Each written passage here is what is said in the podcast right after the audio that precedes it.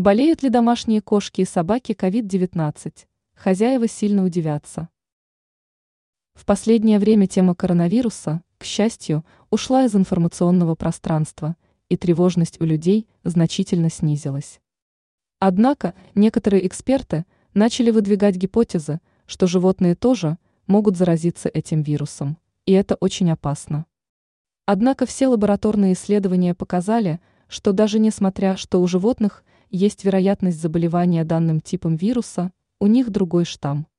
К слову, заболевание этим вирусом для кошек гарантированная смерть, а вот собаки переносят данный недуг в достаточно легкой форме. И важно знать, что своим типом вируса кошка человека заразить не сможет и даже передать вирус.